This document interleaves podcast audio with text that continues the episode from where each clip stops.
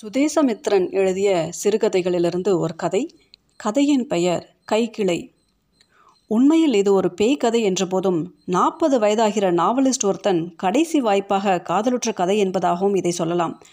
சனியன் நாற்பது வயசு வரைக்குமா காதலித்து தொலைக்கவில்லை என்று கேட்கிற அவசர குடுக்கைகள் சற்று வாழாவிருங்கள் நல்ல தமிழ் வாத்தியார் வாய்த்திருந்தால் இந்த கதையின் தலைப்பே உங்களுக்கு அவனுடைய முந்தைய காதல் கதை லட்சணங்களின் விளக்கியிருக்கும். மற்றவர்களுக்கு ஒரு சிறு விளக்கம். கைக்கிளை என்பதாக தமிழ் இலக்கியத்தில் ஒரு திணையே உண்டு.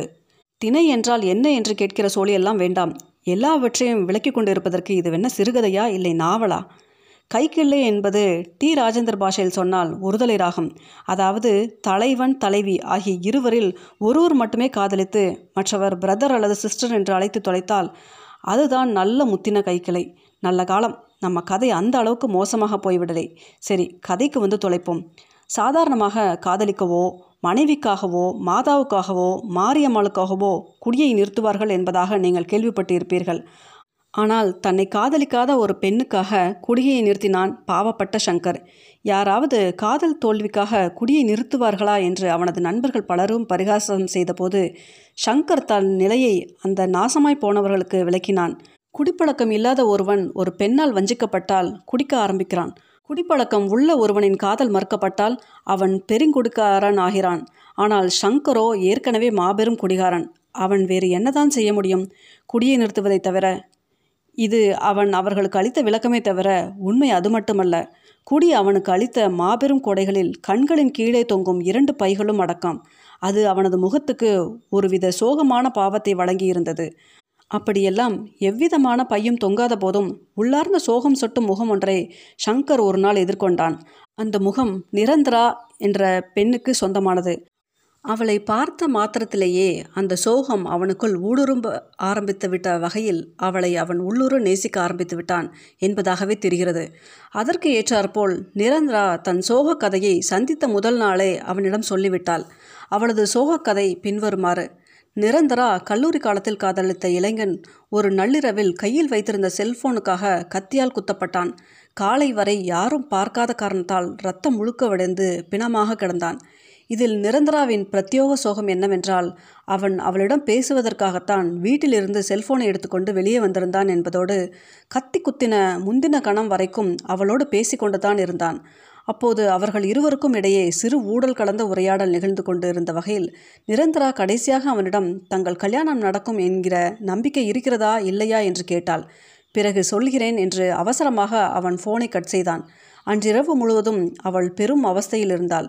பின்தொடர்ந்த நான்கு பேர் அருகில் நெருங்கி கத்தியை காட்டிய வகையில்தான் அவன் அவ்வாறு செய்தான் என்பதை அடுத்த நாள்தான் அவள் யூகித்து அறிந்து கொண்டாள். எவ்வித உரிமையும் இல்லாமல் அவனது வீட்டில் கிடத்தியிருந்த சடலத்தை பிரம்மை பிடித்தவளைப் போல பார்த்துவிட்டு வீட்டுக்கு திரும்பியிருந்தாள் அவள். இந்த கதைதான் நிரந்தராவின் மீதான காதலை சங்கரின் மனதில் பேரளவும் பெருக்கியிருந்தது. இந்த கதையில் படிந்திருந்த அழுத்தமான சோகமே நிரந்தராவின் நிரந்தரமான சோக பாவத்துக்கு உத்தரவாதம் என்பதை அவன் பெரிதும் விரும்பினான். சோகமான பெண்ணுக்கு ஆறுதல் சொல்வதை விடவும் வேறு ரசமான காதல் சம்பவம் இருக்க முடியுமா என்பதாக நினைத்தான். அவளுடைய சோகத்தில் தனக்கும் ஒரு பங்கு இருப்பதாக அவளிடம் அவன் பகிரங்கமாகவே தெரிவிக்கத் தொடங்கினான்.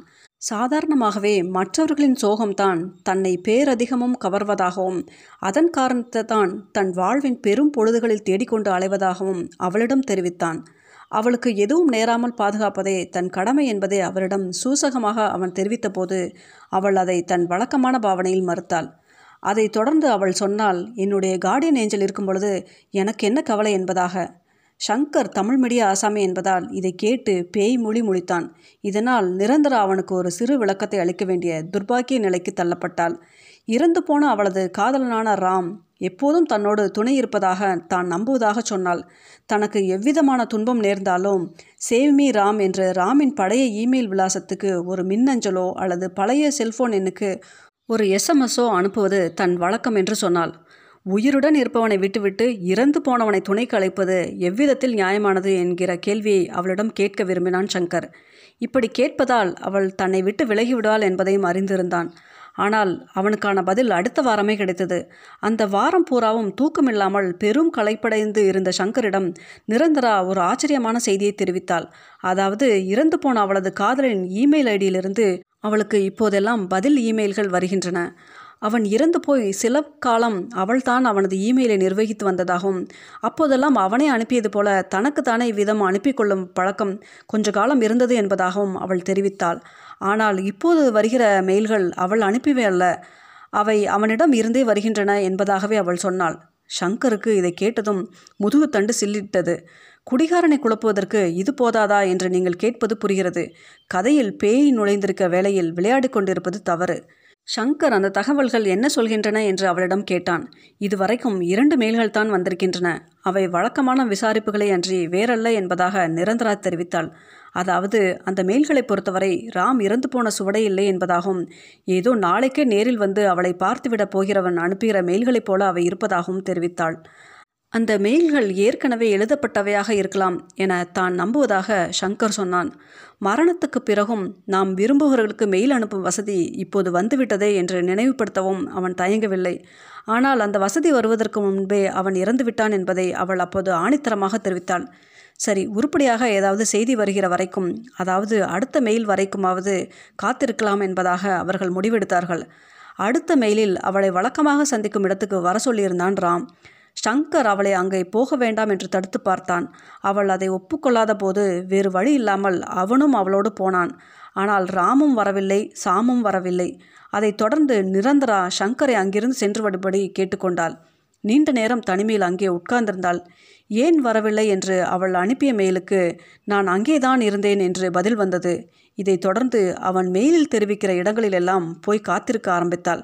அந்த இடங்கள் ஒவ்வொன்றும் அவர்கள் ஏற்கனவே சந்தித்த இடங்களாகவே இருந்தன. ஆனால் அவனையோ ஒருபோதும் பார்க்க முடியவில்லை. ஏனென்று கேள்வி அனுப்பினாள் நான் உன்னை பார்த்து கொண்டுதானே இருக்கிறேன் என்று பதில் அனுப்பினான் அவன். நானும் உன்னோடு வந்துவிடட்டுமா? என்று நிரந்தரா அவனிடம் கேட்டாள். அதற்கான பதிலை அவள் ஆவலோடு எதிர்பார்த்து கொண்டிருந்தாள். சாதாரணமாக ஒரு மெயில் அனுப்பினால் அடுத்த நாள் தான் பதில் வந்து கொண்டிருந்தது. ஷங்கர் கூட ரொம்ப தூரத்தில் இருக்கிறான் அல்லவா? ஒரு நாள் டிலே கூடவா ஆகாது என்று அவளிடம் கேட்டு வைத்து அவளது சிறு கோபத்தை கிளறிய வகையில் வாயை பொத்தி கொண்டிருந்தான். சாதாரணமாக தன் வீட்டுக்கு அருகில் இருக்கும் ப்ரௌசிங் சென்டரை உபயோகிக்கும் பழக்கமுள்ள நிரந்தரா? அந்த மெயிலுக்கான பதிலை படிக்க அடுத்த நாள் ஷங்கரின் அலுவலகத்துக்கே நேரில் வந்தாள். தான் ஒருவேளை இன்று இரவு இறந்து போய்விடக்கூடும் என்பதாக அவள் சங்கரிடம் முன்னதாக தெரிவித்தாள்.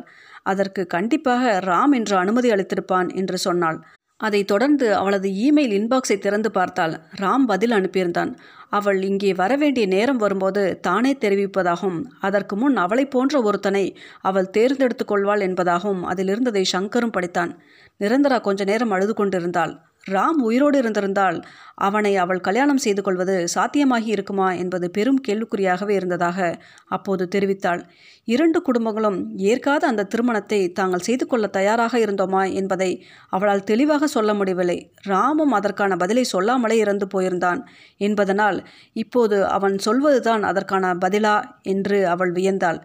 இரண்டொரு நாட்கள் கழித்து நிரந்தரா மீண்டும் சங்கரை பார்க்க வந்தாள். தன்னை போன்ற ஒருவனை அவள் தேர்ந்தெடுப்பாள் என்கிற ராமின் வார்த்தைகள் அவளை ரொம்பவும் பாதித்து விட்டதாக சங்கரிடம் தெரிவித்தாள். தான் அவ்விதமாக ஒரு முடிவை எடுத்துவிடக்கூடுமோ? என்று இப்போது அஞ்சுவதாக அழுது கொண்டே சொன்னாள். ஷங்கர் சற்று நேரம் அவளை அளவிட்டுவிட்டு வெளியே போனான். அவளுக்கு பிடித்த மசாலா பிஸ்கட் மற்றும் மாம்பழ குளிர்பானம் ஆகியவற்றை வாங்கி கொண்டு மீண்டு வந்தபோது அவள் மிகுந்த தெளிவாக இருந்தாள். தான் யோசித்து பார்த்த வகையில் ராமிடம் இருந்த ஒரு சில குணாதிசயங்கள் சங்கரிடம் இருப்பதாக அவள் தெரிவித்தாள். ஆனால் அவனோ தனக்கு ஒரு மென்டார் என்பதாகவே எண்ணக்கூடிய அளவுக்கு வயதில் மூத்தவனாக இருக்கிறான் என்பதாக சொன்னாள் அதை சங்கரும் ஆமோதித்தான். தனக்கு சரியான வயதில் கல்யாணமாகியிருந்தால் நிரந்தராவை விட ஐந்து வயதே குறைவாக ஒரு மகள் இருந்திருக்கக்கூடும் என்பதை அவனும் ஒப்புக்கொண்டான். என்றபோதும் அவனது மனம் துள்ள ஆரம்பித்தது. இத்தனை நாட்கள் தான் பட்ட கஷ்டத்துக்கெல்லாம் பலன் கிடைத்துவிட்டது என்பதாக அவன் நினைத்தான். நிரந்தராவின் இமெயிலில் நுழைவதற்கு அவன் பட்ட பாடு கொஞ்ச நஞ்சமல்ல என்பதை அவன் மட்டுமே அறிவான். இதற்காக அவன் அவளிடமிருந்து பல்வேறு செய்திகளை அவளை அறியாமலே கேட்டு பெற்றிருந்தான். ராம் மற்றும் நிரந்தராவின் முழு பெயர் செல்ல பெயர்கள் வீட்டில் இருப்பவர்களின் பெயர்கள் வீடுகளின் பெயர்கள் வளர்ப்பு மிருகங்கள் இருந்தால் அவற்றின் பெயர்கள் குலதெய்வங்கள் மற்றும் இஷ்ட தெய்வங்களின் திருநாமங்கள் உற்ற நண்பர்களின் உறவினர்களின் பெயர்கள் குறிப்பாக குழந்தைகளின் பெயர்கள் இருவரின் சாதி மற்றும் உபசாதிகளின் விரிவாக்க பெயர்கள் கோத்திரம் அல்லது கூட்டம் இருப்பின் அவற்றின் பெயர்கள் இஷ்ட மலர்கள் நிறங்கள் பட்ட பெயர்கள் நாளைக்கு பிள்ளை பிறந்தால் வைக்க விரும்பும் பெயர்கள் பிறந்த தேதிகள் பிடித்த சினிமா நடிகை மற்றும் நடிகர் பார்க்க விரும்பும் இடம் சந்திக்க விரும்பும் நபர் வாங்க விரும்பும் கார் அல்லது பொருள். இப்படி சேகரித்த விவரங்கள் இரவு பகலாக முன்னும் பின்னுமாக புரட்டி போட்டு ஒரு வகையான அவளது பாஸ்வேர்டு என்ன என்பதை அவன் கண்டுபிடித்திருந்தான்.